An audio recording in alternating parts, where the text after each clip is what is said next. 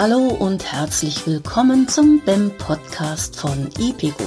Es geht um die Prävention und Inklusion im Arbeitsleben. Heute ist der 26.10.2018 und Sie hören die Episode 9 mit Professor Dr. Wolfhard Kote. Wolfhard Kote ist seit 1992 Inhaber der Gründungsprofessur äh, Zivilrecht 2 an der Juristischen Fakultät der Martin-Luther-Universität in Halle-Wittenberg mit den Aufgabengebieten Bürgerliches Recht, Deutsches und Europäisches Arbeits-, Unternehmens- und Sozialrecht und er ist aktuell Forschungsdirektor am Zentrum für Sozialforschung Halle e.V., ebenfalls an der Martin-Luther-Universität Halle-Wittenberg. Darüber hinaus ist er Autor zahlreicher Veröffentlichungen zum deutschen und europäischen Arbeitsschutzrecht. Äh, er ist Mitherausgeber des Online-Forums äh, reharecht.de und Mitherausgeber mehrerer Zeitschriften. Ich liste die Zeitschriften und wo er mitwirkt in den Show Notes auf. Wer nachschauen will, der wird da fündig. Wir sprechen heute über Professor Kotes Einschätzungen und Auswirkungen aktuelle Rechtsprechung auf die BEM-Praxis. Und Aufgenommen wurde das Gespräch am 9.8., einem heißen Sommertag an der Uni in Halle.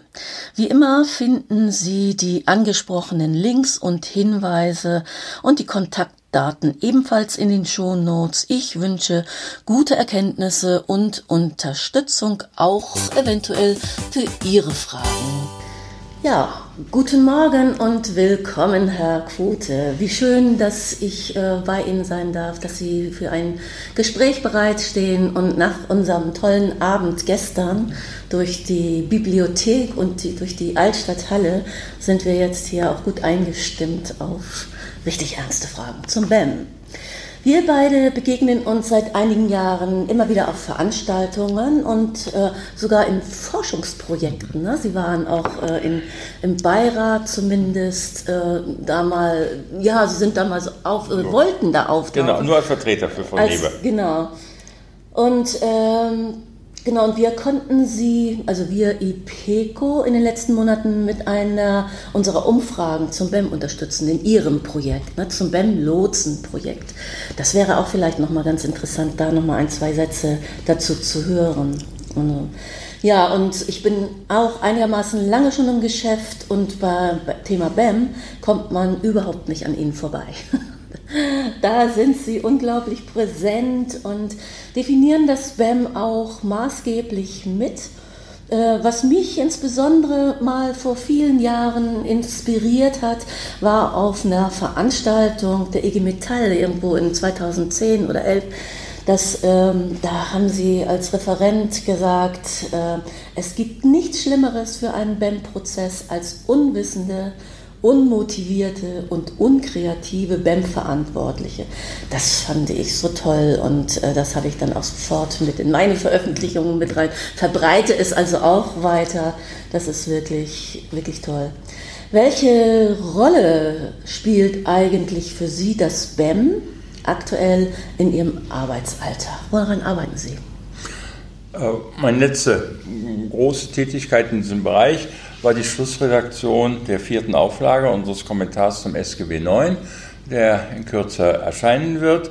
Und äh, in diesem äh, Kommentar nimmt natürlich das BEM eine wichtige Rolle ein. Aber der Kommentar ist so aufgebaut, dass wir die verschiedenen sozialrechtlichen Informationen jeweils so sortieren, dass sie auch für das BEM-Verfahren aufbereitet sind. Es geht also in dem Kommentar nicht allein um Paragraph 167, sondern darum, dass mhm. äh, die verschiedenen ähm, arbeits- und sozialrechtlichen Informationen für dieses Verfahren nutzbar gemacht werden. Mhm. Okay, und äh, dann hatten Sie noch dieses BEM, für das Sie äh, auch unsere Umfrage nochmal aufbereitet benutzt, äh, genutzt haben zum BEM-Lotsen. Ja. Was ist das? Ja. Das ist vom, um, äh, vom Forschungsinstitut. Ja. Ne? ja. unser Forschungsinstitut ähm, führt ein Projekt durch, das steht auch kurz vor dem Abschluss, unter dem Namen Lotser Netzwerke. Da geht es um die Frage, ähm, welche Unterstützung brauchen kleinere und mittlere Unternehmen. Und um das vergleichbar zu machen, haben wir für die verschiedenen Beispiele immer jeweils überprüft, wie dort das BEM-Verfahren äh, durchgeführt wird und welche äh, konkreten Möglichkeiten es gibt. Und es zeigt sich, es gibt viel mehr konkrete Möglichkeiten, als wir uns bisher vorgestellt haben. Solange äh, ich mich äh, in meiner Arbeit mit dem BAM und mit der Inklusion ins Arbeitsleben beschäftige, kenne ich, wie gesagt, Ihre Kommentare und Ihre Konkretisierungen zu den Mindestanforderungen in einem BAM-Prozess. In meinen Schulungen verteile ich das immer. Mhm. Ganz ein Zettel, Mindestanforderung in einem BAM-Prozess. Äh, was ist eigentlich äh, ein ordnungsgemäßes BAM oder und ein doppelter Suchprozess. Darin. Ja, ja, fragen wir gar nicht, was ordnungsgemäß ist, sondern einfach das Ziel des SPAM ist die Sicherung der Arbeitsplätze und weil vorher noch nicht klar ist, mit welchen Mitteln wir das erreichen, ist das BEM ein Verfahren, in dem man nach Lösungen sucht. Mhm. Deswegen ein Suchprozess und ein offener Suchprozess, weil man die Ergebnisse vorher noch nicht weiß. Und äh, man kann sie auch nur herausbekommen, indem man alle Beteiligten an einen Tisch holt. Und der wichtigste ist der Betroffene selbst, deren ähm, Wissen und Einschätzungen sind unverzichtbar. Das ist ein neues Element in unserer Gesundheitspolitik, wo ansonsten äh, der Betroffene eher als Objekt und nicht als Subjekt gesehen wird. Ja. Gut, ich werde es nochmal verdeutlichen. Ja, das Bundesarbeitsgericht okay. hat das äh, bereits 2009 aufgenommen, hat einige meiner Überlegungen aufgegriffen und hat dann einfach Mindestanforderungen äh, genannt. Einmal das Zielverfahren ist auf Anpassung des Arbeitsplatzes oder auf einen anderen Arbeitsplatz gerichtet, vom Ziel her. Alle zu beteiligenden Stellen, Ämter, Personen werden einbezogen keine vernünftigerweise in Betracht zu ziehende Möglichkeit wird ausgeschlossen. Jeder Vorschlag wird sachlich erörtert. So. Mhm. Wenn man sich daran hält, hat man schon sehr viel gewonnen. Wie prüft denn das der äh, vor, vor, äh, vor Gericht der Richter? Naja, das, das, würde natürlich jetzt voraussetzen, dass ähm, einer der Beteiligten ähm, sagt, ich hatte hier noch vorgeschlagen, eine äh, Versetzung in die Abteilung X und dieser Vorschlag ist von Tisch gefallen. Mhm. Oder er sagt, ich wollte aber unbedingt, dass das Integrationsamt beteiligt wird mhm. und das ist aus für mich nicht nachvollziehbaren Gründen nicht geschehen. Mhm. Das Gericht kann sowieso immer nur das überprüfen, was die Parteien ihm vortragen. Ich habe Herrn Kote dann gefragt, ob es üblich oder möglich ist, im Rahmen einer arbeitsrechtlichen Auseinandersetzung eine, die BEM-Akte vorzulegen oder vorlegen zu müssen. Und darauf sagte er, das ist, das ist möglich, ähm, dass auch äh, eine Prozesspartei so etwas vorlegt. Mhm. Aber insgesamt ähm, spielt die Akte für die juristische Diskussion des BEM eine sehr geringe okay. Rolle. Es geht um den Prozess und ähm, das habe ich hier versucht äh, zu erläutern und ich will das verdeutlichen anhand des ersten BEM-Verfahrens am Bundesarbeitsgericht im Jahr 2007. Auch dort ist gleich die Zielrichtung verändert worden. Es ging um einen ungelernten Arbeiter in der Metallindustrie, der hatte große Probleme mit seiner Wirbelsäule. Das war nicht überraschend, weil er hatte 15 Jahre an einem arbeitsschutzwidrigen Arbeitsplatz ähm, Schrauben in gedrehter Haltung heben und transportieren müssen. Mhm. Das war von Anfang an mit der Lastenhandhabungsverordnung nicht vereinbar. Man muss sich wundern, dass die Wirbelsäule es überhaupt so lange ausgehalten hat. Mhm.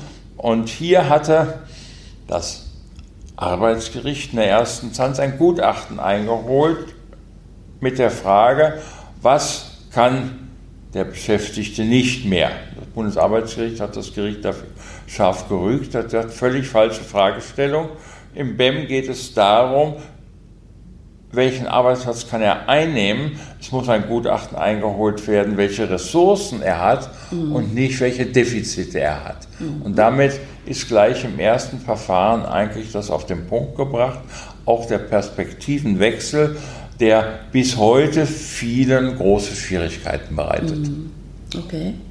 Hat dieses Kündigungsschutzverfahren, das ist ja ausgehebelt, wenn es darum geht, äh, in Kleinstunternehmen irgendwie was durchzusetzen. Also bei Beschäftigten unter zehn Personen fällt das ja im Grunde genommen weg. Kann man das umgehen oder wie kann man das äh, äh, trotzdem, ja. wie kann das, man es trotzdem durchsetzen?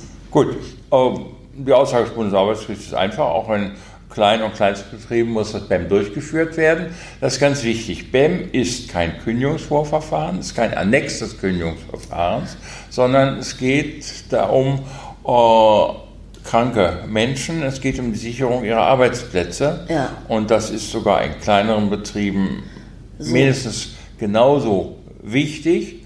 Und ähm, darum ähm, muss es überall durchgeführt werden. Für kleine Betriebe haben wir Probleme, ähm, wo sie die richtige Unterstützung ähm, finden.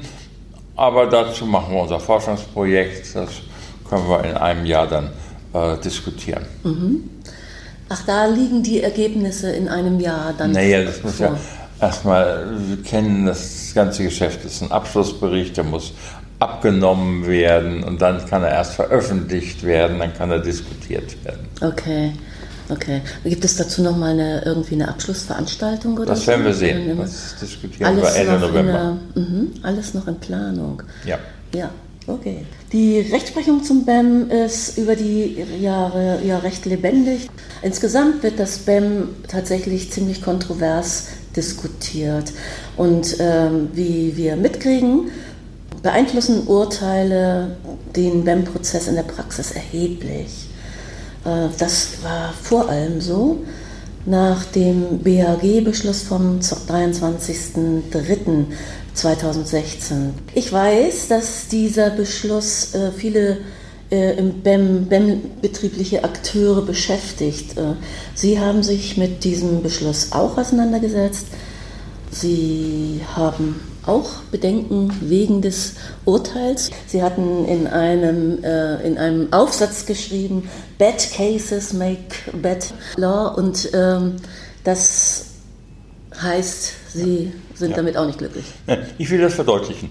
Das war schon ein Unglück, dass das Verfahren zum BAG gekommen ist, denn der Spruch der Einigungsstelle war betriebsverfassungsrechtlich unwirksam und rechtswidrig. Das war auch leicht erkennbar. Ich habe mich dazu auch schon 2015 äh, geäußert.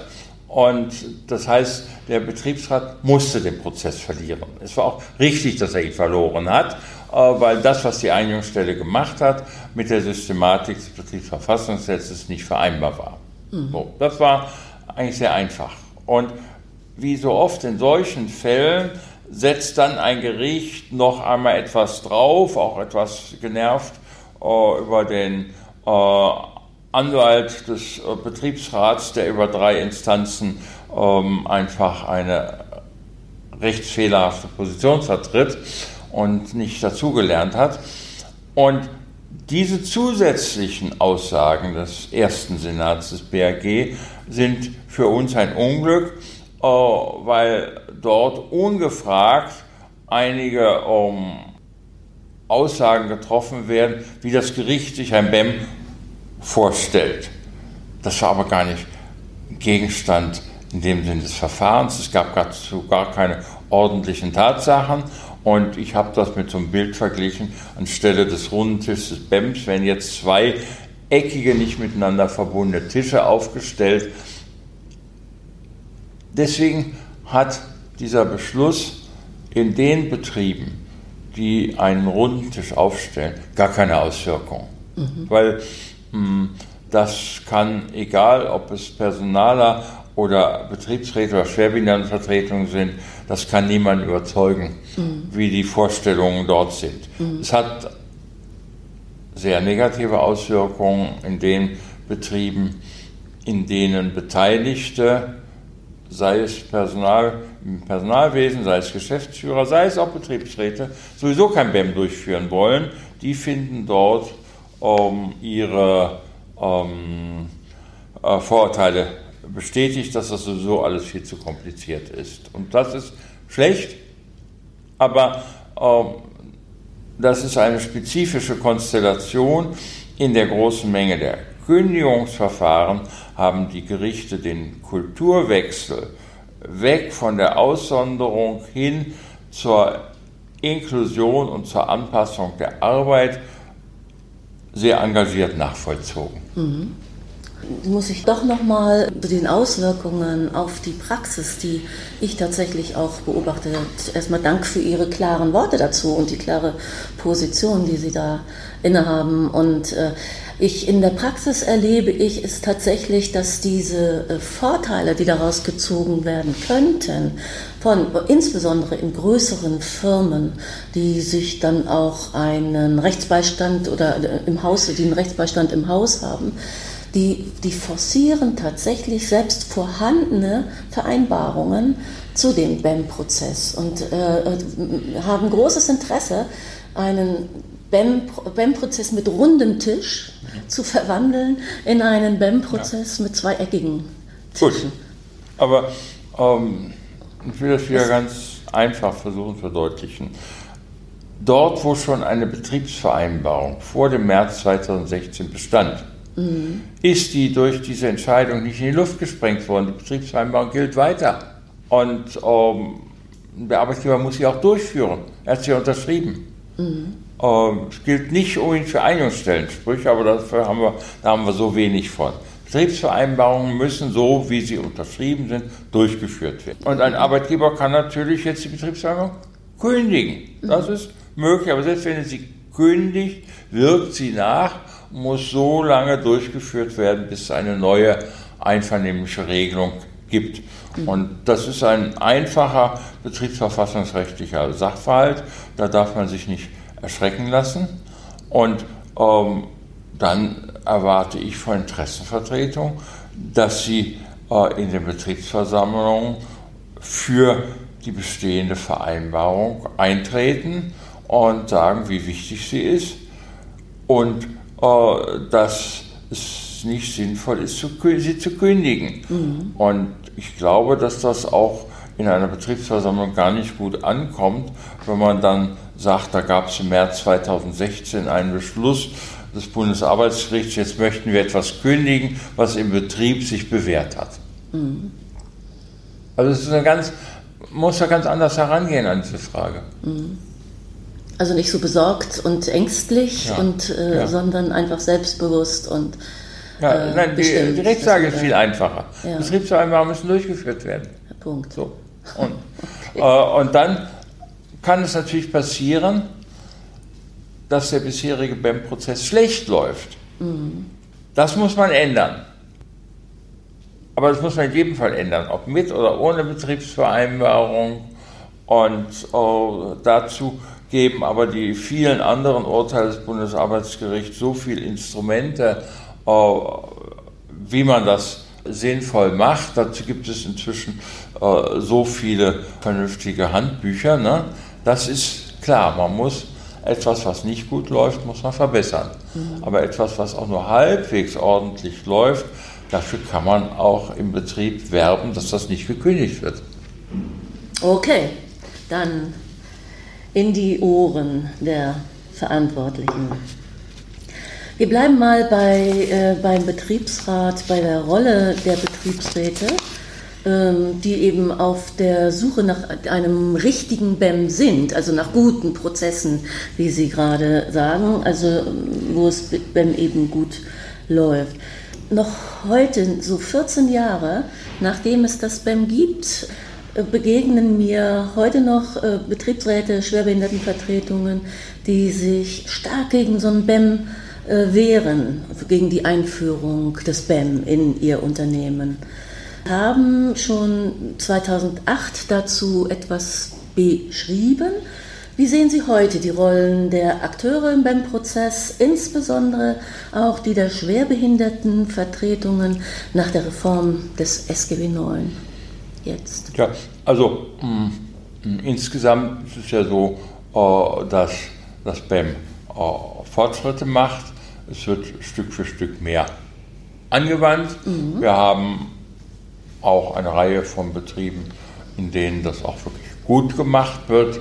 Und wir haben in den verschiedenen Handbüchern inzwischen sehr viele äh, schöne, anschauliche Beispiele, äh, wie das äh, laufen kann. Dann haben wir auf der anderen Seite auch Betriebsräte, die ähm, das gar nicht machen wollen. Das scheint ihnen auch sehr kompliziert zu sein. Ähm, ich erlebte vor kurzem einen Betriebsrat, der sagte mir, äh, im Rahmen unserer gewerkschaftlichen Schulung haben wir besprochen, wir machen gar nichts. Der Arbeitgeber wird irgendwelche Fehler machen, dann wird man es im Kündigungsprozess aufgreifen. Das halte ich überhaupt nicht für sinnvoll. Es ist auf dem Rücken der Beschäftigten. Mhm. Denn die Konsequenz, wenn nichts passiert ist, ist nicht, dass der Beschäftigte einen glänzenden Prozess führt, sondern der größte Teil von ihnen zieht sich zurück und wirft das Handtuch wir haben inzwischen dazu auch ähm, sehr interessante ähm, gesundheitswissenschaftliche Beispiele, dass dort, wo gar nichts passiert, das Arbeitsverhältnis abbröckelt mhm. und die Betroffenen werden aber davon nicht gesünder, äh, sondern werden dann Langzeitarbeitslose. Das ist kein sinnvolles Ziel.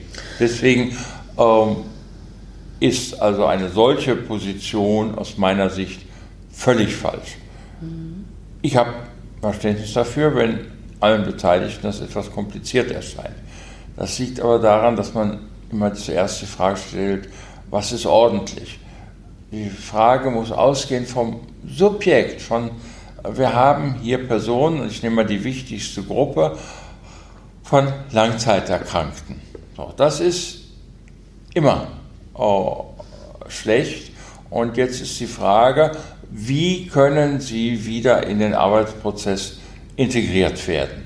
Und dazu haben wir ein sehr erfolgreiches Modell, die stufenweise Wiedereingliederung. Mhm. Und die muss dann eben gemacht werden. Und die muss auch gemacht werden, wenn es überhaupt gar keine BEM-Vereinbarung gibt. Mhm. Und ähm, äh, das gilt für die im Personalwesen Beschäftigten, die werden ja damit konfrontiert, dass jemand auf einmal lange Zeit nicht da ist. Vielleicht kommt er dann mit einem Attest seines Arztes, dass doch vielleicht irgendeine Eingliederungsmaßnahme sinnvoll wäre, vielleicht auch direkt nach einer stationären Reha. Und für die Betriebsräte, äh, die müssen für diese Personengruppe Sprechstunden machen, die müssen diese Personengruppe äh, inzwischen mit Mails erreichen und das ist völlig unabhängig davon, ob es ein, äh, eine BEM-Vereinbarung gibt. Mhm. Aus der Sicht der Interessenvertretung sind die konkreten Menschen das Wichtigste. Und mhm. die benötigen in dieser schwierigen Situation Unterstützung. Mhm. Die BEM-Vereinbarung setzt einfach äh, den, den Rahmen nochmal ne? Ja. und, und verdeutlicht Prozesse. Ja. Ähm, die BEM-Vereinbarung ist natürlich äh, wichtig und wünschenswert, mhm. aber es ging jetzt um diejenigen, die sagen, oh, das, wir wollen das gar nicht machen, wir wollen uns da raushalten. So, das geht nicht, äh, denn ihre eigenen Wähler werden arbeitsunfähig. Und für die muss man etwas äh, machen. Und das mhm. ist äh, meiner Meinung nach eine ganz klare Sache, äh, die liegt auf der Hand. Ähm, hier äh, muss etwas passieren. Und dazu gibt es inzwischen äh, so viele hervorragende Instrumente. Können Sie sich erklären, äh, woher dieser Widerstand kommt? Also Sie hatten erwähnt, dass das äh, kompliziert ist, die Prozesse könnten zu kompliziert sein, zu undurchsichtig sein. Äh, mir ist aufgefallen, dass insbesondere so bis 2010 der Widerstand noch größer war. Gab es da irgendwie am Anfang, gab es historisch irgendwelche Versäumnisse oder Fehlleitungen? Ja, natürlich das Problem der Langzeiterkrankten ist ein altes Problem. Und wir hatten in den 90er Jahren ein anderes Instrument, die Krankenrückkehrgespräche. Ja. Das ist ein nicht sinnvolles Instrument und die Betriebsräte, die hier die Finger vom BEM halten müssen, müssen als erstes mal ihre Vereinbarung zum Krankenrückkehrgespräch kündigen. Sie haben dann Mitbestimmungsrecht und das ist eine ganz einfache ähm, Sache. Mhm. Dann gibt es eine zweite Sache, die ist gar nicht so einfach. Hm, wir erleben das bei der stufenweisen Wiedereingliederung. Die setzt auf eine gewisse Solidarität der Beschäftigten. Für eine bestimmte Zeit müssen andere einen Teil der Aufgaben ihrer Kolleginnen und Kollegen übernehmen. Mhm. Das ist nicht selbstverständlich. Da gibt es auch Widerstände dagegen. Und ich erwarte von Interessenvertretungen, dass sie in die Abteilung gehen, dort dafür werben, dass man miteinander solidarisch ist. Mhm. Und das ist im heutigen Arbeitsleben weniger selbstverständlich, als ich das in den 70er Jahren äh, mhm. kennengelernt habe. Und ähm, das ist natürlich auch eine, eine schwierige Rolle. Der Betriebsrat muss auch an einen Teil seiner ordentlichen Wähler herantreten und sagen, wir werben dafür, dass ihr jetzt in den nächsten vier Wochen für eure Kollegin einige Arbeiten mit übernehmt. Mhm. Das stößt nicht bei allen auf Begeisterung. Mhm. Ja, ist klar. Und das bei parallel zunehmend wachsendem Druck, ne? Arbeitsanforderungen und das äh, fördert ja nicht gerade das Miteinander, das solidarische Miteinander. Mhm. Ja, darüber hinaus äh, gibt es so weitere aktuelle BEM-Entscheidungen, äh, mit denen Sie sich da jetzt gerade beschäftigen? Was ist da so gerade in der Rechtsprechung am Dampfen? Ja, die äh, Gerichte arbeiten das ab, was zu ihnen kommt und die Grundfragen sind längst geklärt. Mhm. Und jetzt geht es äh, darum, dass selbst jemand, der eine kleine Erwerbsminderungsrente hat, aber noch einen Arbeitsvertrag hat, dass der weiter im Callcenter arbeiten kann, worauf er, also drei Stunden, ne, mhm. worauf er auch angewiesen ist, weil die Erwerbsminderungsrente zu niedrig ist. Mhm. Das heißt, wir haben inzwischen das Feld viel breiter mhm. gespannt äh, für die das in Betracht kommt. Viel wichtiger ist, dass inzwischen die Verbindung zum Arbeitsschutz sich langsam äh, verbessert. Mhm. Äh, das BEM-Verfahren ist die beste Wirksamkeitskontrolle zum Beispiel zur Einhaltung der Lastenhandhabungsverordnung. In den ersten Fällen am Bundesarbeitsgericht gab es niemals eine Gefährdungsbeurteilung dazu. Aber es gab jede Menge an Lasten und es gab jede Menge an arbeitsschutzwidrigen Zuständen. Mhm. So, hier gibt das BEM die Chance, so etwas zu ändern. Deswegen habe ich in einem anderen Beitrag das Ganze einen doppelten Suchprozess genannt. Das ist nicht nur der Suchprozess für den einzelnen konkreten Beschäftigten, sondern auch der Suchprozess in dem Betrieb, wie gehen wir denn jetzt mit diesen lange Zeit vernachlässigten Themen um. Mhm. Die Lastenhandhabungsverordnung ist bis heute etwas, was äh, nicht besonders gut beachtet wird. Wohl wahr. Die Lastenhandhabungsverordnung, das ist eine Gefährdungsbeurteilung? Nein, das ist erstmal sind das Arbeitsschutzvorschriften. Dazu gehört natürlich, dass es eine Gefährdungsbeurteilung gibt. Das Wichtige ist natürlich, dass jetzt etwas geändert wird, dass mhm. es Hilfsmittel äh, gibt, dass die Lasten verringert werden. Wir hatten am Bau eine wirklich für den Arbeitsschutz hervorragende Entscheidung, dass nämlich die Zementindustrie die 50, Zement, 50 äh, Kilogramm Zementsäcke abgeschafft hat zugunsten von 25 Kilogramm Säcken. Das ist für den Arbeitsschutz und für die Wirbelsäule vieler Bauarbeiter eine äh, geradezu revolutionäre Entscheidung. Mhm ähm, mhm. gewesen. So, und in der Richtung, ich will das an einem konkreten betriebsnahen Beispiel verdeutlichen. Das habe ich mir vor kurzem geäußert. Es gibt, jeder kennt das aus der Praxis, Situationen, da kommt ein langjährig Beschäftigter in den Betrieb mit einem Attest seines Hausarztes und dort steht drin, mein Patient kann nicht mehr als 10 Kilogramm heben. Dann haben wir in einer Reihe von Fällen um, einen Arbeitgeber, der sagt, andere Arbeitsplätze habe ich nicht. Punkt. Mhm. Dann muss man eben gehen. So, so das ist keine äh, passende Alternative, Krankheit oder Arbeitsplatzverlust. Diese Atteste sind schon ähm, ein Zeichen dafür, dass Arbeitsmedizin unbekannt ist bei den Hausärzten. Auch hier geht es um die Ressourcen. Die Aussage ist, mein Patient benötigt passende Hilfsmittel. Mhm. Und dann muss man anfangen zu überlegen, wie man das macht. In dem ersten äh, beim Verfahren am Bundesarbeitsgericht mussten die unsinnigen Bück- und Drehbewegungen geändert werden. Das war völlig einfach. Die Kiste, aus der die Schrauben genommen werden mussten, musste einfach 30 cm höher gestellt werden. War eigentlich eine äh, Sache, die selbst ein Juraprofessor ähm, sich einfallen lassen kann. Da braucht man noch nicht mal große betriebspraktische Kenntnisse. So. Und deswegen ist es so wichtig, die Betroffenen zu hören. Die haben solche Einfälle nämlich auch. Und dann haben wir einen zweiten Punkt, da brauchen wir jetzt professionelle ähm, Hilfe, da brauchen wir eher auch die Sicherheitsfachkräfte. Ähm, wir haben inzwischen in Deutschland eine sehr ausgeprägte Hilfsmittelindustrie. Wir exportieren mehr, als dass wir sie selber benutzen. Und in der Datenbank RehaDat haben wir hunderte von Beispielen möglicher Hilfsmittel.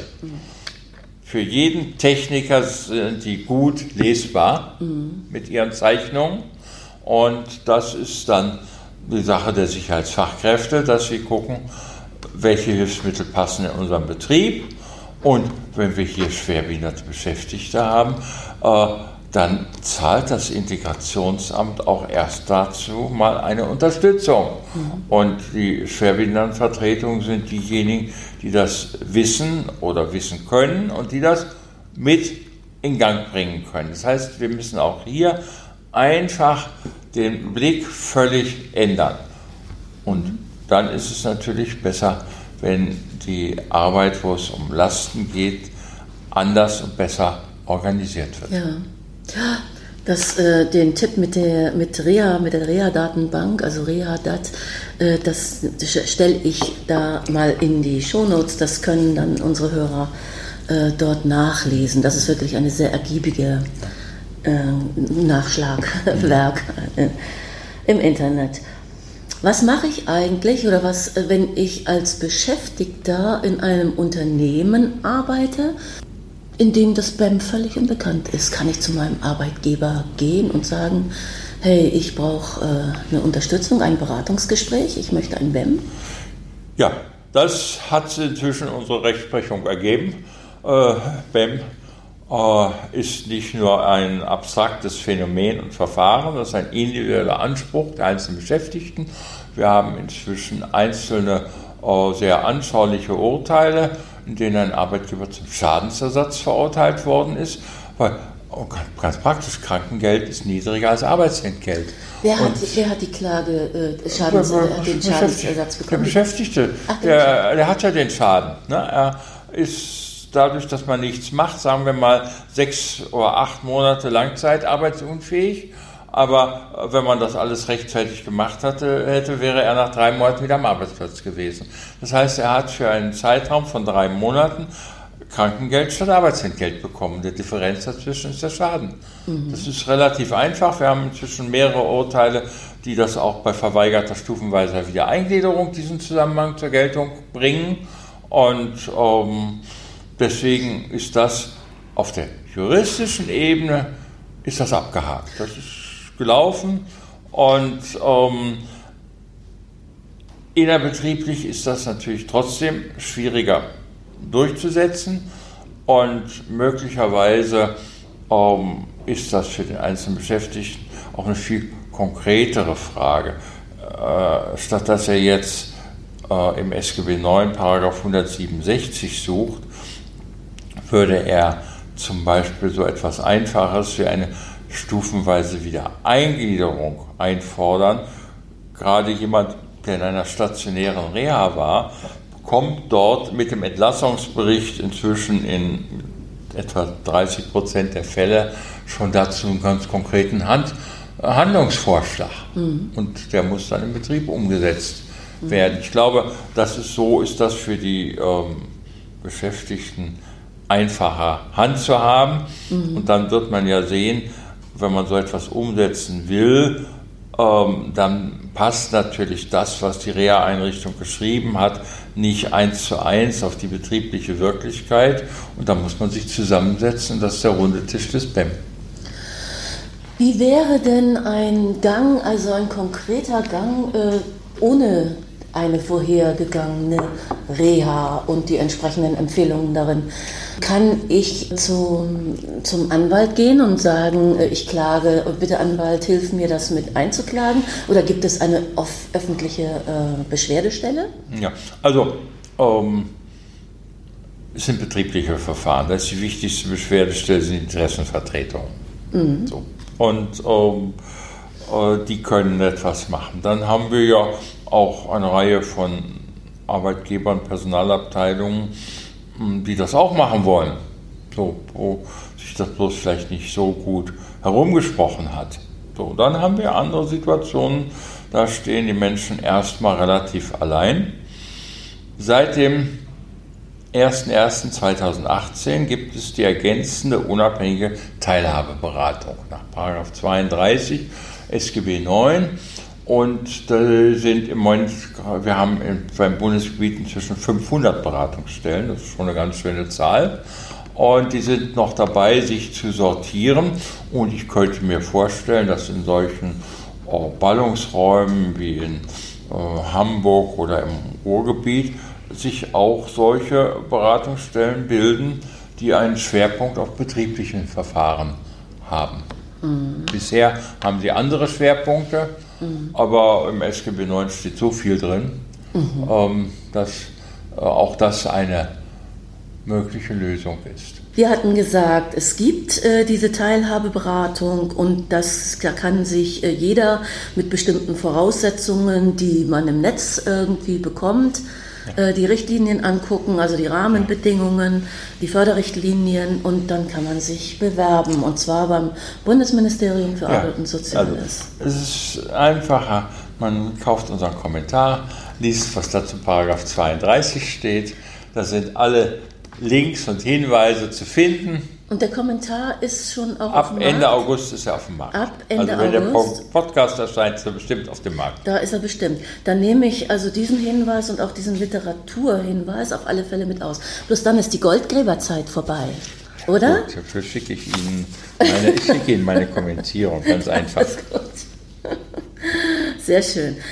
Okay, ja, Mensch, das war jetzt mal so ein kleiner Exkurs, weil das auch im Kollegenkreis äh, ganz spannend diskutiert wird und wir da nicht so richtig weitergekommen sind. Dieses äh, zum Thema Teilhabeberatung.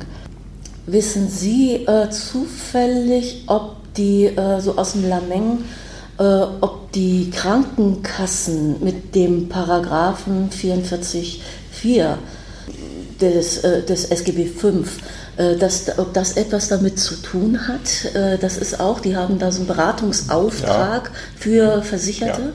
Ja, ja. also um, das heutige Sozialrecht wird bekanntlich immer etwas komplizierter.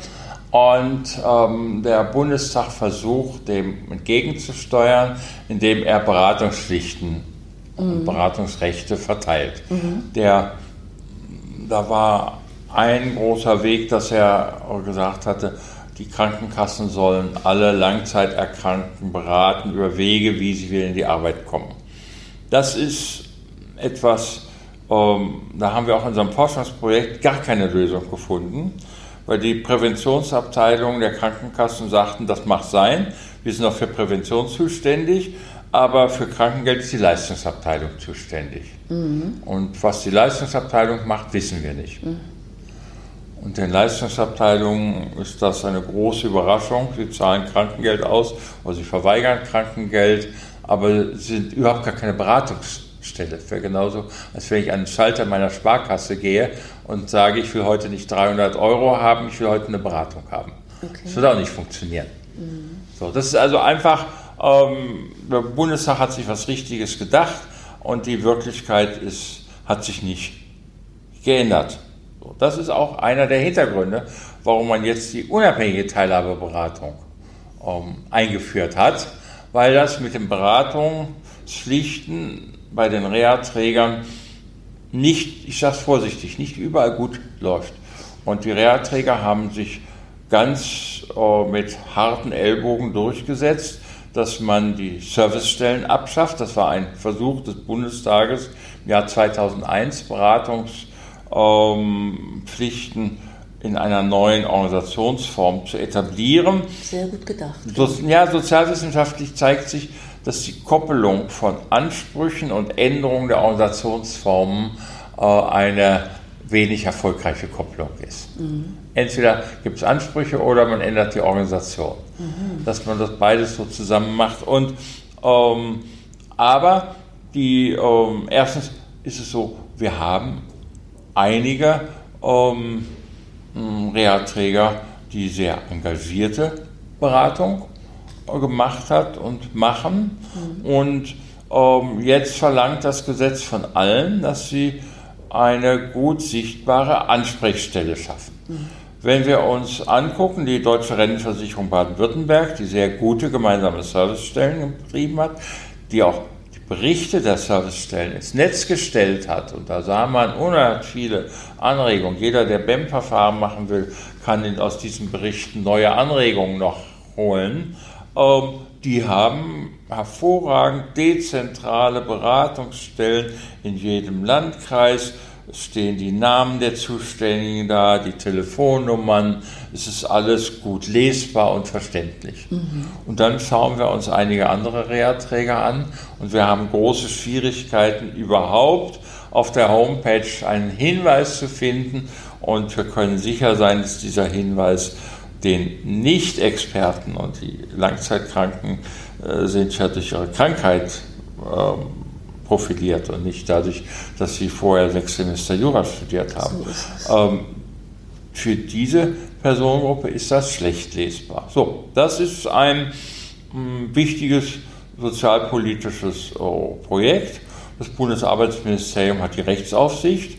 Es hat bei den Servicestellen zugelassen, dass die Träger sich nicht ans Gesetz gehalten haben. Und das muss man jetzt mit ihnen kontrovers diskutieren, denn sie sind ja ihnen extra entgegengekommen und gesagt, so, wir machen das jetzt so, damit das die Träger einfacher organisieren können. Aber dann müssen wir es natürlich auch machen. Ja. So, und dann ähm, haben wir in, ähm, all, bei allen großen Trägern haben wir soziale Selbstverwaltung. Wir haben einige gewerkschaftliche Vertreter der sozialen Selbstverwaltung, die sich auf diesem Gebiet sehr engagiert haben. Auch dass das in Baden-Württemberg so gut läuft, liegt an allen Beteiligten dort. Ne? Und ähm, auch diese Personengruppe hat hier einfache Hausaufgaben. Hm, okay. Ich gehe nochmal auf den 44.4, weil da steht ja im äh, Gesetz, dass ähm, die Krankenkassen verpflichtet sind bis zum Ende des Jahres, also bis 21, dann wenn die Servicestellen jetzt äh, vollständig wegfallen, nämlich zum 31.12.18, dass die Krankenkassen bis dahin ähm, verpflichtet sind, ein Konzept vorzulegen. Ja. Jetzt äh, Fra äh, gibt es äh, aus der, äh, von, den, von den Verbrauchern, von den Versicherten immer wieder Rückfragen und Rückmeldungen unter anderem an mich, dass sich auf dem Gebiet wirklich überhaupt nichts ja, tut. Gut. Und selbst wenn, Papier ist geduldig. Ja. Ähm, wir müssen das in einen größeren Zusammenhang stellen und sehen, dass es alles viel schwieriger ist und ganz anders aufgezäumt werden muss. Die Krankenkassen, oder sagen wir so, einige Krankenkassen wenden sich sehr wohl an die Langzeiterkrankten, aber nicht um die Inklusion zu beraten, sondern um sie nochmal einer Untersuchung zuzuführen, dass sie nämlich zum Rentenversicherungsträger geschickt werden sollen. Mhm. Und dass sie aus dem Budget der Krankenkasse nicht mehr bezahlt werden, sondern aus dem Budget der Rentenversicherung. So. Das ist damals im Gesetzgebungsverfahren zu 44 diskutiert worden. Man hat sogar versucht, durch einige raffinierte Formulierungen es zu verhindern, dass die Beratung mit irgendwelchen Untersuchungspflichten verbunden wird. Aber der Handlungs, ähm, na, ich will nicht gleich sagen Zwang, das ist nicht richtig, aber die Handlungsmotivation der Krankenkassen im Wettbewerb ähm, ist es, solche Kosten für Langzeiterkrankte zu verringern. Und wenn man sie eben nicht inkludiert, dann verringert man sie dadurch, dass man sie in den nächsten abschiebt. Und ähm, das ist ein, was eine sozialpolitische Aufgabe. Und äh, da hat der Bundestag halbe Arbeit gemacht und die Bundesregierung gar keine Arbeit gemacht.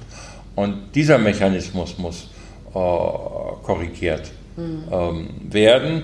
Okay. Und ähm, ich kann mir vorstellen, hm, dass wir Anleihen an anderen Teilen des Sozialrechts nehmen. Wir haben dasselbe Problem bei der Frage der Pflegekassen. Auch hier ähm, soll es ja Prävention geben, damit Menschen gar nicht erst schwer pflegebedürftig werden. Und hier ähm, ist es so, dass wenn die Pflegekassen ihren präventiven Aufgaben nicht nachkommen, müssen sie einfach den Krankenkassen Teil des Geldes zahlen. Mhm. So, das Oh, und so denke ich, anders wird es kaum gehen, als dass wir den Krankenkassen hier ähm, bei dieser evidenten Untätigkeit äh, Geldlasten zugunsten derjenigen auferlegen, äh, die die Arbeit machen. Jo, klare Worte. In dem Rebem-Abschlussbericht äh, wird stehen, das, also auch wieder nochmal Thema Sozialversicherungsträger und äh, Beratung und Beratungsleistungen, äh, dass da sich die Agentur für Arbeit überhaupt völlig zurückhält. Also wenn man so will, ja. fast noch stärker als die Krankenkassen, die ja, ja immerhin ähm, ja, nochmal ein anderes Interesse offenbar mhm. daran ja. haben. Ja, die Bundesagentur für Arbeit ist auf dem Reha-Gebiet ein Problemfall. Und ähm, das ist äh, allgemein bekannt. Sie steht selber auch dazu. Sie haben ja damals die gemeinsamen Servicestellen abgeschafft. Sie haben das öffentlich auf Ihrer Homepage äh, vor einigen Jahren gesagt, dass Sie Ihre letzte Servicestelle geschlossen haben. Zu einem Zeitpunkt, wo Sie verpflichtet waren, Servicestellen einzurichten. Mhm. Ne? So. Und Sie haben hier da andere ähm, Vorstellungen. Und ähm, das ist ein äh, schweres äh, sozialpolitisches äh, Gelände, ähm, denn äh, wir müssen das jetzt diskutieren. Es äh, sollen ja jetzt Langzeitarbeitslosen, sollen ja jetzt Wege in die Arbeit ermöglicht werden.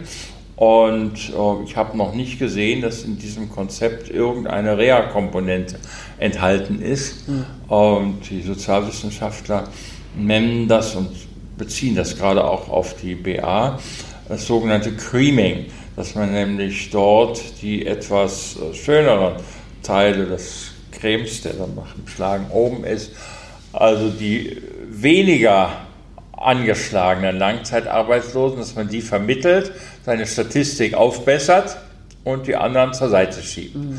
Und äh, das ist seit Jahren ein großes Thema. Wie wird Creaming in der Arbeitslosenversicherung und vor allem in der Grundsicherung verhindert?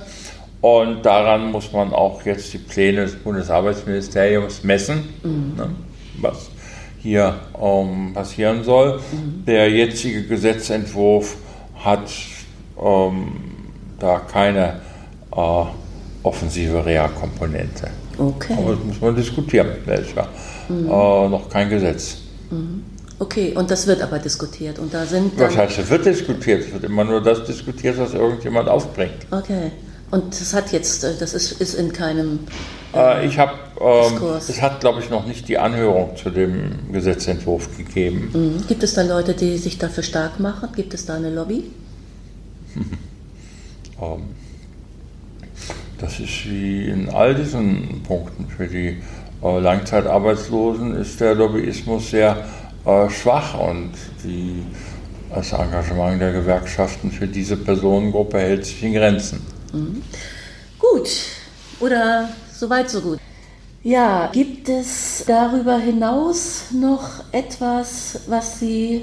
Nein, ich sehe gerade, dass äh, wir haben ja den neuen, den DSG, die DSGVO, die neue Datenschutzgrundverordnung, ja, ja. die EU-Richtlinien. Ja. Also, gibt es da eigentlich äh, neue oder gibt es da Auswirkungen auf das BDSG, also runtergebrochen auf die, den Bundesdatenschutz? Oder welche Auswirkungen mit Blick auf das BEM? Ne? Also mit, ja. äh, gibt oh. es da was zu beachten? Gut, Gut. Ähm, erstmal der Grundsatz des Schutzes personenbezogener Daten, zwar gerade sensibler gesundheitsbezogener Daten, der ist ja schon seit vielen Jahren im Gesetz äh, verankert. Der ist natürlich nochmal im Unionsrecht jetzt verdeutlicht worden. Und äh, von daher ist erstmal der Grundsatz ähm, seit vielen Jahren existent und muss natürlich auch weiter beachtet äh, werden.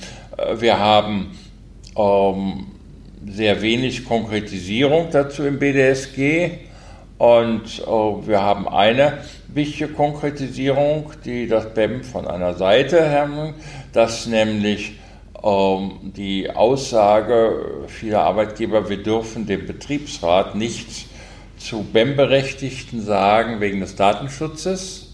Ähm, das ist dort korrigiert. Ähm, mhm. Einer der Offenbarungspflichten personenbezogener Daten sind Informationspflichten gegenüber Interessenvertretungen. Das steht jetzt ausdrücklich in Paragraph 26 des neuen BDSG drin. Mhm. Okay. So, ganz einfach. Okay. So. Und ähm, für ähm, unser Thema ist das Entscheidende der Perspektivwechsel, den ich am Anfang genannt habe. Ähm, wir haben vor allen Dingen am Anfang eine sehr starke ähm, Tendenz gehabt, dass erstmal am Anfang ärztliche Atteste stehen. Die Betroffenen sollten sich, salopp gesagt, erstmal ausziehen. Machen Sie sich erstmal frei, wie das so in so einer Arztpraxis heißt, und bringen Sie erstmal Ihre Arztberichte und eine Entbindungserklärung von der Schweigepflicht mit. Das war immer falsch und ist heute erst recht falsch. Mhm. Und ähm, denn das ist eine Einwilligungserklärung. Eine Einwilligungserklärung kann nur freiwillig gegeben werden. Mhm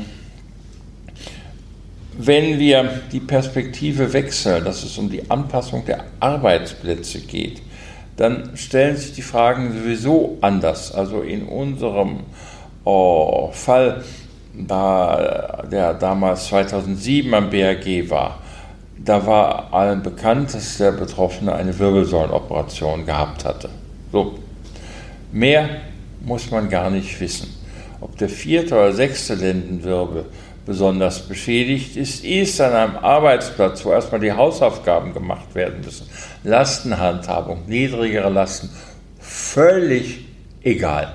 Und dann kann es am Ende sein, wenn wir jetzt äh, über Hilfsmittel reden, und da würde ich schon denken, ein neues, schickes Exoskelett, was ein bisschen mehr Geld kostet, ne? Mhm. dass hier auch ein Arbeitgeber erfahren kann, dass es eine äh, betriebsärztliche Untersuchung gibt, am besten gekoppelt mit einer Beratung durch die Sicherheitsfachkraft.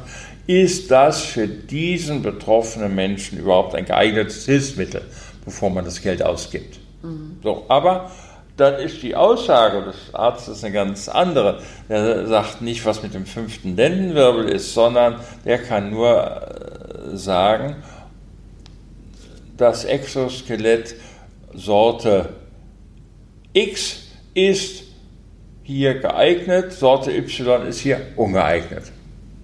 Ja. War, ja. haben wir gar kein personenbezogenes Datum. Mhm. Das ist dann, also ähm, der BEM-Prozess muss datenschutzsensibel geführt werden, weil es große Ängste sind. Mhm. Aber wenn er auf die Änderung der Arbeitsbedingungen zentriert ist, dann stellen sich diese Probleme nicht in dieser Schärfe. Und das andere, das muss einfach mal äh, beendet äh, werden. äh, dass hier erstmal verlangt wird, Arztberichte auf den Tisch ja, zu legen. So eine generalisierende äh, Absolution, so, ne? Ja. Unnötig. Hm, ja, eine etwas offenere Frage. Fällt Ihnen noch etwas ein, was unsere Hörer noch darüber hinaus wissen sollten, was interessant ist, was Ihnen ähm, dazu noch einfällt, was Kommendes, was Gewesenes, was Aktuelles? Nein, es ist wichtig, dass man das BEM also aus dem Windschatten rausholt, dass hier Personendaten erstmal auf den Tisch ausgebreitet und meistbietend versteigert werden. Mhm. Es muss äh, dann kommen, dass man das Ganze als ein unerhört kompliziertes Verfahren sieht, äh, sondern wenn wir die äh, betroffenen Personen in den Mittelpunkt stellen und ihre Situation, mhm. dann ähm, haben wir dazu ähm, äh, jede Menge an äh, Herausforderungen. Wir haben inzwischen in vielen netten kleinen Handbüchern Fallbeispiele aller Art, mhm. äh, wie so etwas funktioniert, auch Fallbeispiele, wie man in die, in die Sackgasse kommt. Mhm. Und, ähm, und das Wichtigste ist äh, Erich Kästner, es gibt nichts Gutes, außer man tut es. Das ist wahr. Vielen, vielen Dank erstmal bis dahin, Herr Kote. Ich habe jetzt noch eine Standardfrage Frage, parallel zu den Interviews, zu den Gesprächen, die ich führe, frage ich jeden, den ich so ans Mikro kriege, die Standardfrage zur Qualifizierung, quasi so eine kleine äh, äh Umfrage, die ich parallel dazu mache. Und zwar aus den jeweiligen Perspektiven der ja, meiner Gesprächspartner. Und das können juristische sein oder auch, äh, also Juristen sein oder äh, Fallmanager, whatever. Was gehört Ihrer Meinung nach zu einer guten Ausbildung für einen Fallmanager, der also mit dem, für einen BEM-Verantwortlichen, der mit dem BEM-Prozess betraut ist? Ja, das, wir haben ja ganz verschiedene Funktionen und Rollen hier. Wir haben erstmal was ganz Einfaches fürs Personalwesen. Natürlich gehört das inzwischen zu den festen Herausforderungen. An unserer Hochschule haben wir einen Studiengang, das heißt auf Neudeutsch Human Resource Management. Und ähm, da gibt es natürlich Arbeitsrecht. Und das ist sehr gut nachgefragt von den Studierenden. Mhm. Ähm, ich habe auch dort äh, Abschlussarbeiten äh, betreut, wie organisiert man ein BEM-Verfahren und ähnliches. Also, das äh, ist das Thema, das ist interessant. Ja, das gibt es bei mhm. uns. Da muss man mal nach Halle kommen. Okay. Das ist nicht, eine, das ist, äh, nicht überall ähm, nee, an einer wirtschaftswissenschaftlichen Fakultät üblich. Mhm. So, äh, also, aber das ist, glaube ich, hat sich rumgesprochen im Personalwesen, dass man hier die Grundlagen kennen muss und da gehören zu den Grundlagen natürlich auch die arbeitsrechtlichen Grundlagen. Mhm. Oh, bei den mh, mm, Betriebsräten haben wir ein bestimmtes oh, Angebot und ich glaube, das wird auch oh, hinreichend oh, nachgefragt. Da möchte ich sehr ungern mm, sowas machen wie jetzt so eine Aufsichtsbehörde, die sagt, welche Lehranteile sollen wie ähm, dort gewichtet werden.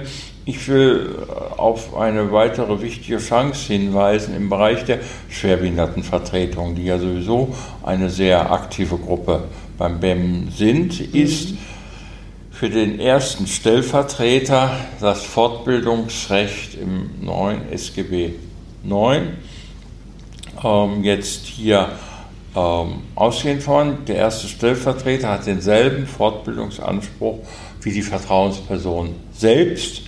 Das heißt, äh, letztlich hat sich die Zahl der Berechtigten bei der SPV verdoppelt. genau. Und das ja. Angebot hat da noch nicht nachgezogen. Okay. Das ist aber eine engagierte Gruppe und für die muss es jetzt entsprechende äh, praxisgerechte äh, Veranstaltungen geben. Mhm. Und am Anfang muss man auch immer wieder ähm, darauf hinweisen, dass es jetzt anders ist. Ne? dass auch Stellvertreter einen vollen Fortbildungsanspruch haben. Das ist auch sachlich ganz klar, das war für den Bundestag gar kein großes Problem, weil das ist eine sogenannte Einpersoneninstitution und äh, im Urlaub, in der Krankheit und so weiter muss ja irgendjemand die Arbeit machen. Wir können ja nicht beim BEM-Verfahren Schild anbringen, SPV äh, ist im Moment gerade an der Ostsee. So, und, ähm, Obwohl wir es ihm gönnen. Ähm, ja, und das ähm, wird sich herumsprechen. Darüber arbeiten wir natürlich mit unserem Kommentar und mit anderen Informationen. Und ähm, das ist eine Personengruppe, die wird hier sehr ähm, engagiert. Bei meiner letzten Fortbildung für äh, Schwerbehindertenvertretung, da ging es so um die Schwerbehindertenvertretung eines Konzerns, war es so, dass aus fast allen Standorten auch der erste Stellvertreter dabei war. Mhm. Okay. So. Das muss äh, ja.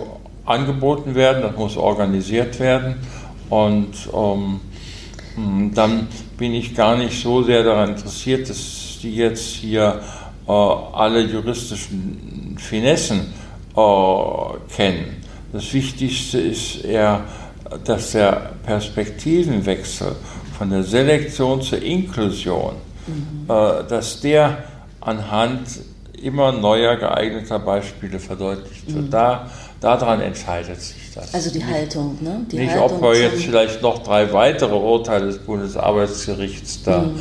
äh, mit in die Seminarpapiere nehmen. Mhm. Ja, Herr Kutte, toll. Vielen Dank, das war super. Das also war mein Gespräch mit Professor Dr. Wolfhard Kote, das für mich in mehrfacher Hinsicht sehr aufschlussreich war. Also insbesondere der Blick hinter die Kulissen auf den Umgang und äh, die sich manchmal in ihren Aufgaben und Zielen zu widersprechen scheinenden Strukturen war für mich erhellend und gleichzeitig auch ein bisschen frustrierend, gebe ich zu. Also mir scheinen die Rolle der Reha-Träger, deren Selbstverständnis und Aufgaben, äh, wie sie politisch gewollt sind, zuweilen doch recht widersprüchlich. Das ist ein Thema, das sich allemal lohnt, hier weiter zu verfolgen, auch auf diesem Podcast. Äh, dabei behalte ich selbstverständlich immer die Prävention und die Inklusion im Arbeitsleben im Blick. Das ist meine Perspektive, meine Sichtweise auf das Thema. Und äh, das wird so bleiben. In der nächsten Folge, das ist die Episode 10, äh, die erscheint am 23.11.2018, spreche ich mit Christine Zumbeck. Äh, Christine Zumbeck ist oder war vielmehr Leiterin des RIBEM-Projektes, das vom Bundesministerium äh, für Arbeit und Soziales und dort äh, aus der Ausgleichsabgabe gefördert wurde. Und es war angesiedelt beim DGB Bildungswerk Bund. Das dieses Projekt ging jetzt im September nach drei Jahren zu Ende. Ich spreche mit Christine Zumberg über die Ergebnisse und Empfehlungen aus dem Projekt. Das wird spannend. Sie wissen, ich freue mich über Ihre Anmerkungen, Anregungen und Wünsche zum Podcast, die Sie auf zum Beispiel auf der Podigy äh, Seite bei den Show Notes hinterlassen können. Wenn Sie die nicht gleich finden oder das über Spotify oder YouTube hier hören, äh, dann schreiben Sie mir doch gerne auch eine Mail an richter.ipeco.de. Wir hören uns im November wieder, hoffe ich. Bleiben Sie bis dahin gesund und gespannt auf Neues. Tschüss.